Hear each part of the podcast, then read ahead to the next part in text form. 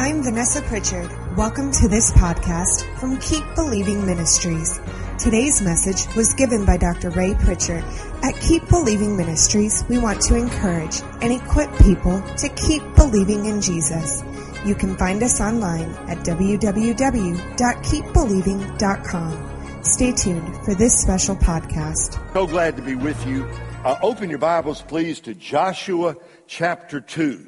Joshua chapter 2 a message this morning entitled Grace in a Strange Place. A familiar, important message from the Word of God, a story you've heard before. This is how Joshua 2 begins. Then Joshua, son of Nun, secretly sent two spies from Shittim now, Shittim was a, was a little town, was a location a few miles east of the Jordan River.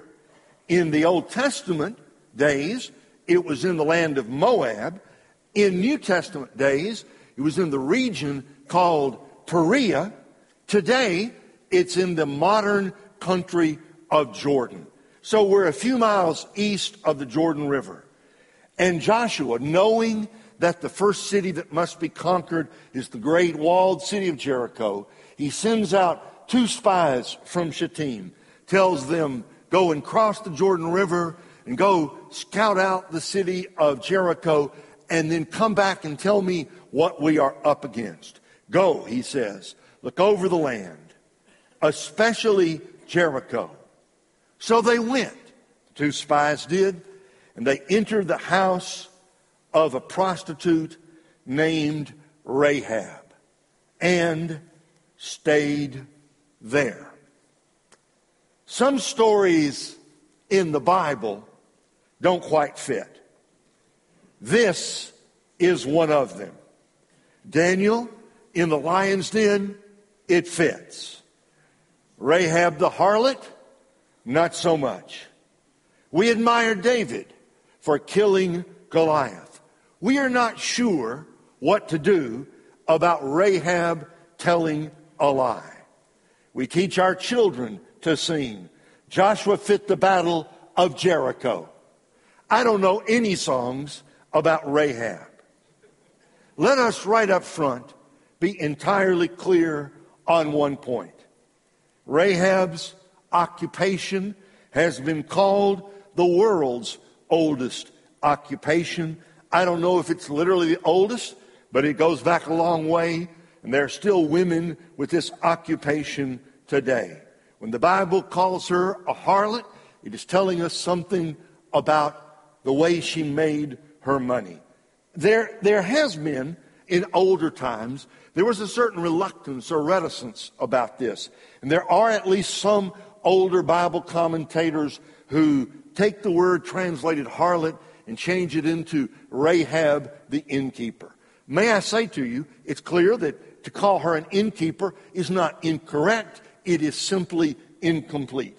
The word that is used for Rahab, both in the Old Testament, Hebrew, and in the New Testament, Greek, it means basically one thing that she was a woman who sold her body for money. The Bible makes no attempt to cover up that fact. If anybody here this morning feels squeamish about that fact, may I say the problem is with us. It is not with what is in the Word of God. Three times in the book of Joshua, we are told she is called Rahab. You can call her the prostitute. You can call her Rahab the harlot. You can use some other word if you wish to. But Joshua 2.1, Joshua 6.17, Joshua 6.25, three times it's made very clear to us what her occupation was. And in case we have any doubts about that, twice, twice she is mentioned in the New Testament. Hebrews 11:31, the hall of fame of faith. She is called this way, by faith, the prostitute Rahab. James 2:25 calls her Rahab the prostitute. Five times, five times the word of God is emphasizing to us who this woman is, what she did, how she made her money. Consider, if you would please, the English synonyms for the word prostitute hooker, streetwalker, call girl, lady of the night. And certain other terms, you can find them in the dictionary, certain other terms that would not be uh, proper for me to quote to you this morning. But let us simply observe what the Bible says. Rahab the prostitute, Rahab the harlot. That's where the two men went when they entered the city of Jericho. Part of our problem in dealing with this fact is that Hollywood has, to a great extent, so glamorized, so glamorized uh, sex today that it, it, has it has come to mean something different in our culture than than when you read about it in the Bible. Hollywood and the forces of modern culture have turned sex uh, into something um, uh, sex outside of marriage. They've glamorized it. So uh, young people sleep around and we think nothing of it. Kids go to college and they sleep around and we think nothing of it. Our singles sleep around and we think nothing of it. You watch the movies and they glamorize adultery. And they glamorize uh, fornication, of course, in our day, they glamorize and normalize homosexuality. And I think the end result of it is there's been sort of a dulling of the public consciousness. That you remember Hawthorne's The Scarlet Letter. We've come a long way, baby, but not in a good direction from that. What I'm simply saying to you is that in, in, our day, sex has become very casual. And there are even those in our day, even surprisingly, at least a few inside the uh, Christian community, who are in favor of destigmatizing sex work and sex workers, uh, which is a very sad thing. Let me say to you, if you, if you, uh, Go inside the sex trafficking business. You discover very soon it's an ugly business. It's a dirty business. Uh, it's an exploitive business.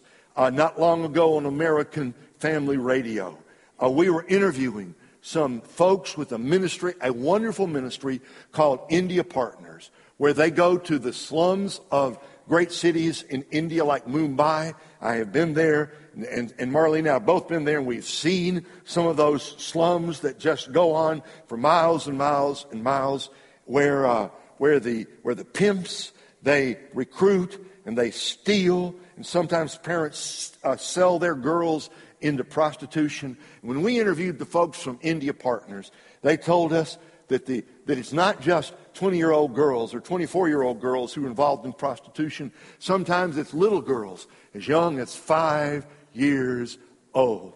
I simply say to you, sexual sin is it's not just a normal sin. And it's not just a sin that the Bible whispers about. God warns us. God warns us about sexual sin from the beginning of the Bible to the end. It always leaves a scar. Understand that It always leaves a scar, which brings us back to Joshua chapter 2. There's a lot of things we don't know about Rahab. We wonder about her. Clearly, she was a well known woman. She had a house which was built into the, one of the great walls that went around Jericho. She had a significant place. She, she evidently had quite a business going. Evidently, it was the kind of place that men would go to day and night. You wonder about a woman like Rahab. Had she given up? Had she been gone so long into that way of life that she thought to herself, I'll never get out? Well, if Rahab had thought to herself, there's no other way of life for me, here's the good news from this story, but God. But God had other plans for this woman. Now, I've already said we don't know too many details about Rahab. Here's what we do know. We know she lived near the city wall. We already, I've already said we know her occupation. We know she must have been well known in the city of Jericho. We know that because the king, who knew everything and everybody in the city of Jericho, the king was well acquainted. He knew who Rahab was. Now, we don't know how she became a harlot. There was in that day in the Canaanite religion such a thing as a temple prostitute. There were women who who were prostitutes who worked in and around the, the, the, Canaanite temples. And as a part of the temple worship, you could come and bring your sacrifice to the false gods. And then you could, you could, there were men and women who both worked as temple prostitutes. We don't know if she had any part of that or not. Bible commentators discuss that, but it's not totally clear from the text. We don't know her family background. We don't really know her religion, except we know the only religion of Jericho was gross Canaanite immorality. We don't know if she was hungering for a better life when the two spies came to her home. What is it that we do know? We do know this that when the story is over, this prostitute has become a child of God. We know by the time we get to the end, Almighty God has found her and changed her from the inside out. We know that because when you open the Bible to the book of Hebrews, chapter 11, by faith Abel, by faith Enoch, by faith Noah, by faith Abraham, by faith Sarah, by faith Isaac, by faith Jacob, by faith Joseph, by faith Moses, and then suddenly, suddenly, by faith Rahab. By faith, the prostitute Rahab, because she welcomed the spies, was not killed with those who were disobedient. If ancient Israel had a Mount Rushmore, she would have been on it. Let me say that again. If ancient Israel had a Mount Rushmore, her face would have been on it. And, and part of the problem of preaching this story today is that no matter what I say, no matter what I say, because we are good church people, we automatically divide up the list in Hebrews 11 this way Noah, Abraham, Isaac, Jacob, and then we add Joseph and Moses, and then we, we add David if we want to. We put a great big gap. We're willing to admit that Rahab made the list, but mentally, we put all the good guys over here, and in our mind, we put Rahab, the harlot, over here. May I say to you, God thinks differently. Five times she is called a harlot. But in the Bible, tenses matter. She was a harlot. She became a woman of faith. So then, let's now think about the story of Rahab under three great headings. First, a hopeless beginning. A hopeless beginning. Rahab had at least four things going against her. First, she was a Gentile. She's a Gentile. That means she had no part in the covenant of grace. She was a foreigner to the grace of God. She had no connection with the promise God made to Abraham. She starts this story as a complete outsider. She is not in the line of Abraham. She is not in the line of Isaac. She is not in the line of Jacob. She is not a Jew by birth. Ethnically and spiritually, she is outside the line of promise. So that's the first strike against her. She was a Gentile. Second, she was a woman. That day, in the ancient world, as you know, to be a woman was to be despised and overlooked. There was very little legal protection for a woman in the Canaanite world. She had no real legal standing. And if somebody misused her, if somebody mistreated her, and you know, in that profession, women were badly mistreated, there was no one to come to her aid. So she was a Gentile. Second, she was a woman. Third, she was a pagan. That means because she was a Canaanite, she had been raised inside of idol worship with no knowledge of the Torah, no knowledge of the sacrificial system. And there's been a lot of research done about the ancient Canaanite religion. I'm going to say more about this when we get to Joshua 6, about uh, Joshua and the Battle of Jericho. But understand this the Canaanite religion was so evil, was so immoral, was so bloodthirsty, was so perverted, it was so gross that when the time came for the children of God to enter the land, God said, you will, you will give no quarter. You will make no compromise. When you take Jericho, you are to kill every man, every woman, every boy, every girl. You are to wipe out every living person. You are to leave no trace, no trace of the evil of Canaanite worship. She was a Gentile. She was a woman. she was a pagan. And fourth, she was a harlot. That meant she sold her body for sexual uses. She sold her body for money. No need to cover it up. We need to know the truth. And I want to say again Rahab might seem unlikely to show up in Hebrews chapter 11. But may I say to you right now, that judgment which we, good church people, we Bible believers, we evangelicals, that judgment which we think, oh, how unusual that a harlot should come to faith. That judgment, which we make almost without thinking, reveals how little we understand about the grace of God. A woman guilty of repeated sexual sin might not seem like a good candidate for salvation, but appearances are often deceiving. Not every church member is as righteous as they appear on Sunday morning, and not every sinner is as far from the kingdom as we sometime, sometimes assume. Let me give you a sentence, and if you're taking notes, write this down. God has his people everywhere, even in the most unlikely places. God's got his people everywhere, even in the most unlikely places. You might not think that a quote, fallen woman in Jericho would end up in Hebrews 11, but that is exactly what happened. May I say to you, may I say to you this way? Just make it personal. As, as I, teaching the Bible this morning, as I ponder this story, let me tell you the conclusion I come to.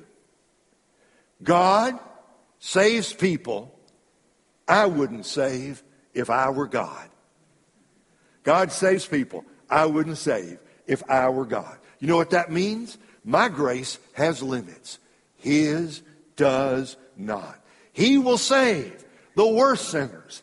He will save the most notorious sinners. He will save people so far gone in sin that we wouldn't even talk to people like that. He will save the worst of the worst. You know how big God's grace is? He will even save self righteous church people like me. Sometimes when we read this story, you know what we like to say? We like to say there is grace even for people like Rahab. Don't say that. Don't say that. Because you know what you're doing? When you say there's grace even for people like Rahab, you are putting yourself up here as if you are somehow better than she. What is the last phrase of, of Romans 3.22? I've done this with you before. Some of you should know the answer. We all know Romans 3.23. For all have sinned and come short of the glory of God. Without looking at your Bible, what's the last phrase of Romans 3.23? Or of Romans 3.22? It's the phrase that explains verse 3.23. For there is no difference no difference. No difference between rich and poor. No difference between young and old. No difference between slave and free. No difference between men and women. No difference between prostitutes and debutantes. No difference between what we call the worst of the worst and the best of the best. For all have sinned and fallen short of the glory of God. So guess what? Even self righteous church people can be saved. That's my plan, by the way. There's grace even for people like me. You know why I believe in that? Because that's the only way I'm ever going to go to heaven. So, second in this story, there is a remarkable conversion. It must have been hard for Rahab to believe in the God of the Bible. She who, who didn't have all the advantages we have today. She who never read the book of Genesis. She who didn't know the law of God. She who didn't know about the burning bush. She who didn't know the things we take for granted. Why did she do what she did? Let's remind ourselves of the story. The spies arrived surreptitiously in the city of Jericho. I say surreptitiously, but not as much as they thought. The king hears about it. He sends messengers. They find Rahab. They come into Rahab's place of business, her home. She hides them. The king sends messengers and says, uh, th- these fellows have come. They're spying us out. Send them to me, which means if she sends them to the king, they're certainly going to be put to death. Rahab hides them in the flax, you know, in the stalks of flax up on the roof. And, and she lies to the king and has the king send his soldiers out this way. And when the soldiers go out this way, she says, Now, I'm going to let you out the window, and you go out the other way, and you go hide in the gullies. You wait three days, and then you go back and tell Joshua all the stories before she sent them out. This is what she said to them. I want you to look in your Bibles. Look in your Bibles down in Joshua 2, beginning in verse 8. This is what she said before she sent the two spies back to Joshua. First, she declared God had given them the land. Joshua 2, verse 9. And she said to them, I know the Lord has given you this land. Second, she said, fear had fallen on the city. A great fear of you has fallen on us so that all who live in this country, she's talking about Jericho and the surrounding region, they're all melting in fear because of you. Third, she recounted the miracles God had done at the Red Sea. Verse 10, we have heard how the Lord dried up the water of the Red Sea. For when you came out of Egypt, for you when you came out of Egypt, and what you did to Sihon and Og, the two kings of the Amorites, east of the Jordan River, whom you completely destroyed. And here's the kicker, verse 11. Fourth, she declared her faith in the sovereignty of Israel's God. When we heard of it, our hearts melted in fear, and everyone's courage failed because of you. Watch this. For the Lord, your God, is God. Watch that. For the Lord, your God, is God. In saying that, she is turning her back on the, on the pantheon of Canaanite idols. For the Lord, your God, is God in heaven above and on earth below. And with those words, she is saying farewell to Canaan and farewell to immorality and farewell to idolatry and farewell to the Canaanite religion. She's saying goodbye to all of that. Watch these two things. Number one, the whole city heard about the victory over the Amorite kings, but only Rahab saw in that the hand of God at work. Fifth and finally, she showed her faith by her compassion. She went so far as to make provision for her own family. Look at verse 12. So now then, please swear to me by the Lord that you will show kindness to my family because I have shown kindness to you. Give me a sure sign that you will spare the lives of my father, my mother, my brothers, my sisters, and all who belong to them, that you will save us from death. Let me summarize what this means. She heard the truth about God. She believed it. She testified to it. And that faith led her to act courageously in the face of great danger. She hid the spies. She lied about it. And she sent them out secretly. Now, let me say a word here. If you ever study biblical ethics, they'll talk about this story. You ever study biblical ethics, you'll write papers about the morality of what Rahab did here. You are free to do that. We like to debate this. Go to the Bible Institute. Go to any Bible college. We debate this. Was Rahab right to tell a lie or not? Let me say it to you very simply. The Bible never raises that issue. In a moment of great crisis, Rahab became a traitor to her own people. Do you understand that? Do you understand that? When she did what she did, she changed sides. She went from one team to another team. She went from the losing team to the winning team. She became a traitor to her own people and she joined the people of God. Do we understand that if she was discovered, she would immediately be put to death? Debating about her lie is a luxury we have 3,500 years later. In the most important moment of her life, she didn't hesitate and she didn't debate anything. She took her stand for the Lord. She protected his people. She made provision for her whole family. She risked everything in the process. There's a third and final thing in this story. There is, watch this, a scarlet deliverance. A scarlet deliverance. You know the story. And the spies said to her, Tell you what, we'll make a deal with you. There's going to be a great battle. We're going to come in and take the city. But here's the deal you go get your family, you get them before the battle comes. If you're outside, they even say this.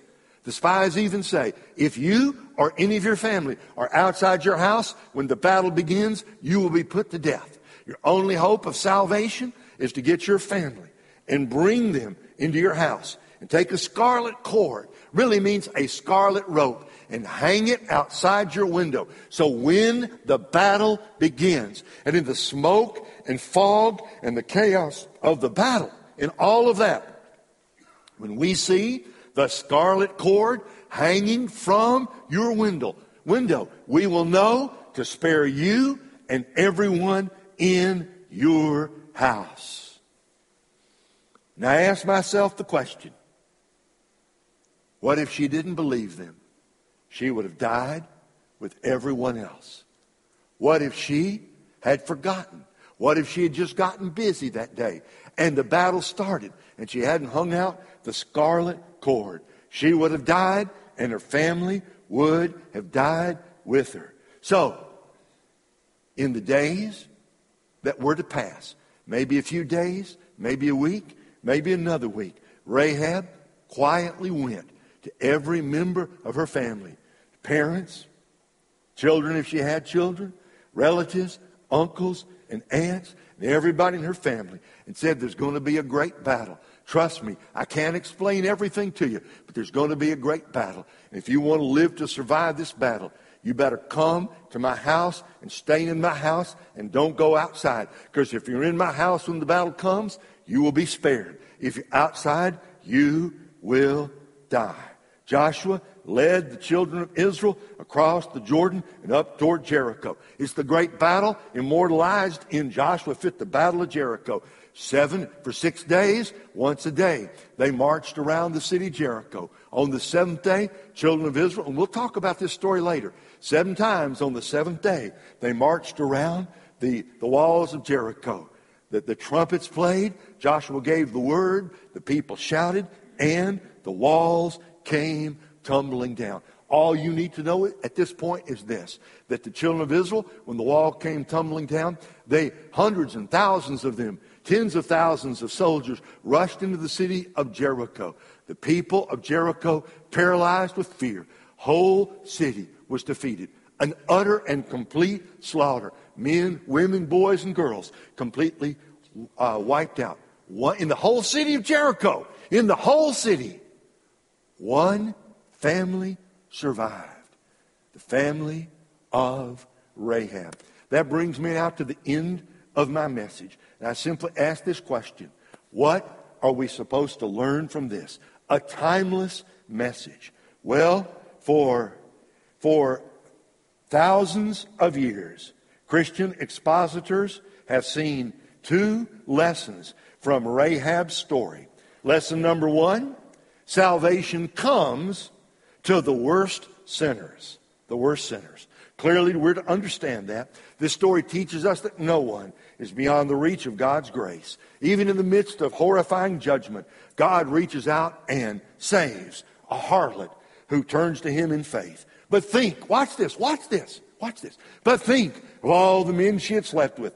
Think of all that sin. Think of her soiled reputation. Think of her past. And God says, it doesn't matter. May I ask you a question this morning? What's your sin?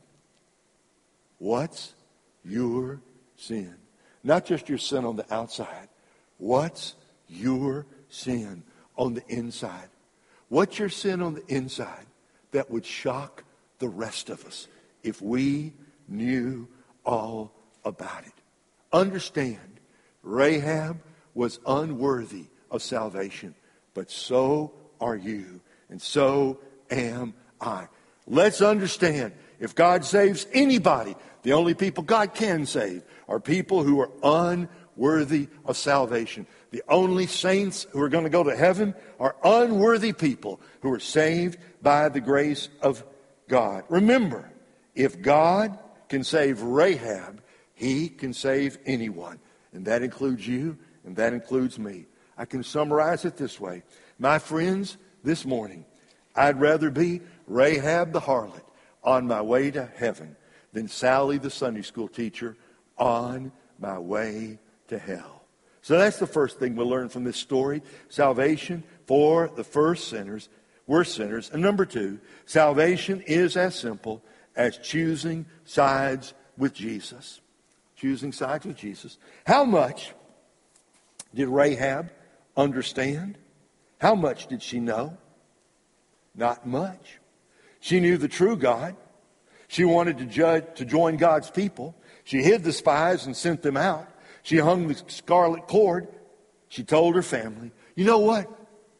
In our terms, we would say she was in spiritual kindergarten. Sometimes we, sometimes we like to ask the question, how much do you need to know to go to heaven? Evidently, the answer is not very much. Aren't you glad about that? A little faith resting on the right object will take you all the way to heaven. And that's much better than a whole lot of faith resting on the wrong object. Rahab didn't understand very much, but what she understood, she believed. Write it down, write it down, write it down, friends. Write it down, friends. She made the book. She made the book. By the grace of God, she made the book, which is why Hebrews 11 says, by faith, Rahab. Oh, my friends, God delights to save notorious sinners. So let every sinner take heart and come running to Jesus.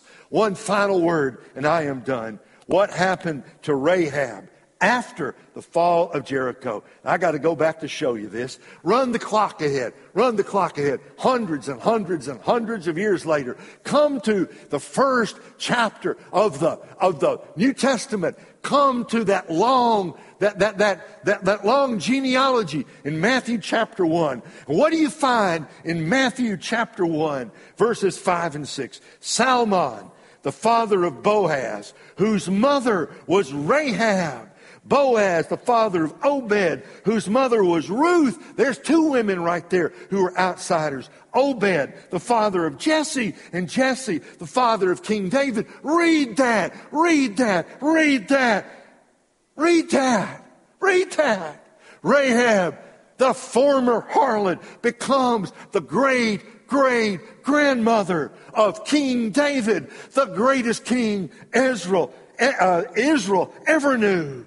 Oh, my friends, one day you are going to meet Rahab in heaven. Only then, she's not going to be Rahab the harlot. She's going to be Rahab, the child of God. Now, I love these words by Fanny Crosby. Oh, perfect redemption the purchase of blood, to every believer, the promise of God, the vilest offender who truly believes that moment from Jesus, a pardon receives. So, we are left with the story of Rahab. It's rare to meet someone with that name. I was thinking about this. I think in my 66 years, I can't remember ever meeting anyone I've met all sorts of biblical name people. I don't think I've ever met anybody with the name Rahab. Because we say, oh, it just rolls out of her mouth, Rahab the harlot. It's almost as if harlot is her last name. But in the eyes of God, Rahab is an honorable name. She was a Gentile, but she made the book. She was a Canaanite, but she made the book. She was a prostitute, but she made the book. She made the book precisely because she was a woman of faith. Her past did not define her future. I ran across this and I wanted to share it with you. This is worth writing down. I hope you're glad about this. God does not consult your past to determine your future. He does not consult your, fa- your past to determine your future. God bless Rahab. We could use more believers like her. Here at the end, let me say it to you plainly. The hero of this story is not Rahab. The hero of the story is God. God and His amazing grace. I can't end this message without remarking on the miracle of God's grace. The Canaanites built a thick wall around Jericho to keep people out. But listen to me. No wall can keep God out because no one is beyond the reach of God's grace. Many of you know that um, I've written a little gospel book called An Anchor for the Soul. And some of you have used this little gospel book in your own evangelistic ministry. I'm going to tell you before the end of the week how you can get free copies of that. We've received, we've given away, our ministry's given away over 800,000 copies, 800,000 free copies of An Anchor for the Soul. We've received 10, 12,000 letters, uh, most of them from prisoners. This little gospel book has gone into basically every, basically every prison and state prison and penitentiary and jail, just almost all of them, all across America. And over the years, 10, 12,000 letters have come back. This is, you probably can't really read that. Maybe you can read a little bit. This is just a little snapshot of a letter that we received within the last four weeks from a man in prison with two life sentences. Not one, two life sentences, meaning almost certainly he will never get out of prison. He's going to live and die in prison. Let me read to you part of what he wrote. I am writing to you because I just finished reading your book, An Anchor for the Soul. And I want to tell you, bro, this book is powerful. Literally. When I picked up this book, I was like, ah, yeah, well, just another spiritual book about God. But by the time I got halfway through it, brother, I was on my knees, crying like a baby, begging God to forgive me. And you know what? He did. And this is the part that's up here. Yeah, I may have life in prison, but look, I'd rather die in prison knowing I know Jesus than be free on the streets and not and die knowing I didn't know Jesus. He went on to say, You changed me, brother Pritchard. You did that. And I want to say, Thank you, brother. But it wasn't me, and it wasn't the book. It was the life changing power of the gospel of Jesus Christ. Brothers and sisters, Jesus is building his church around the world. And he has his people in some very unlikely places. There are no walls high enough and no prison bars strong enough to keep out the Holy Spirit. The Word of God is not bound, it reaches people the rest of us never see. So I come to the very end and I say to you if this morning you are Rahab, I say to you on the basis of the Word of God, there is hope for you. And if you know someone who is Rahab, man or woman, far gone in sin, trapped in sin, far removed from the grace of God, if you know somebody like that and you feel like giving up, never, never, never, never, never give up because the vilest offender who truly believes that moment from Jesus, a pardon receives. Let's pray. Father, we thank you for the great good news of the gospel of Jesus Christ. We thank you that Jesus is enough and more than enough. He's enough to save us. He's enough to cleanse us. He's enough to wash away the stain of sin and give us a brand new life. Father, we pray for those who today are trapped in sexual sin. We pray for those who feel like there is no hope. Oh, Father, send someone with the life changing gospel. They may be changed. And Lord, we lift up those we know, friends and loved ones, far gone away from you. Give us faith to keep on believing and trust you completely. We pray in Jesus' name. Amen. Thanks for joining us today. This podcast is made possible through the support of listeners like you. Come see us on the internet at www.keepbelieving.com. We'd love to hear from you this week. Join us for the next podcast from Keep Believing Ministries.